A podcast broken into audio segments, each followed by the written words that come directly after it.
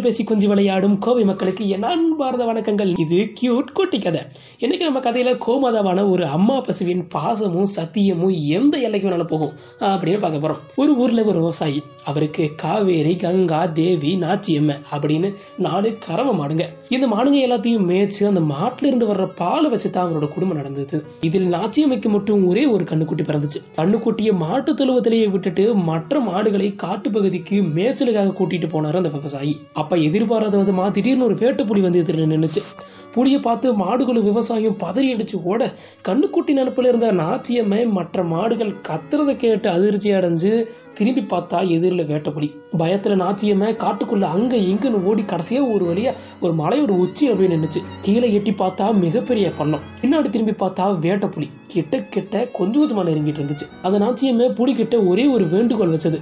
தன்னோட குட்டி பசியோட இருக்கும்னு அதுக்கு பால் மட்டும் கொடுத்துட்டு தான் திரும்ப வந்துடுறேன் அப்படின்னு சொல்லுச்சு.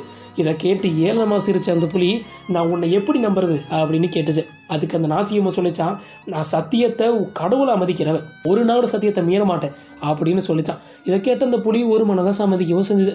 மாட்டு தொழுவத்தை நோக்கி வேக வேகமாக ஓடோடி வந்த நாச்சியம்மை பசியோடு இருக்கிற கண்ணுக்குட்டிக்கு பால் கொடுத்துட்டு கண்ணுக்குட்டியை பத்திரமா பார்த்துக்குங்க அப்படின்னு தன்னோட சகோதரிகளான கங்கா தேவி காவேரி ஆகிய மூணு பேர்கிட்டையும் சொல்லி புலியோட இருப்பிடத்தை நோக்கி வந்து சேர்ந்தது நாச்சியம்மை இதை சற்றும் எதிர்பார்க்காத அந்த வேட்டப்புலி கிட்ட நாச்சியம்மை சொல்லிச்சான் என் உடல் தசை எலும்பு எல்லாமே உனக்கு தான் எடுத்துக்க அப்படின்னு. தான் இதை கேட்டு உள்ளம் நெகிழ்ந்த அந்த புலி இனியும் உன்னை சாப்பிட்டா என் ஜென்மமே சாபம் அடைஞ்சிடும் அப்படின்னு சொல்லி காட்டுக்குள்ள ஓடி மறைஞ்சது.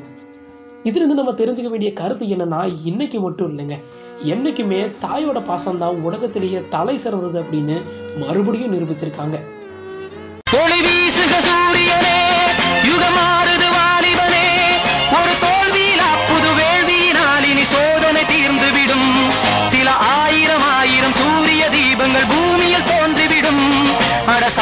சாமரம் வீசிய பாமர ஜாதிகள் சாதனை கண்டுவிடும்.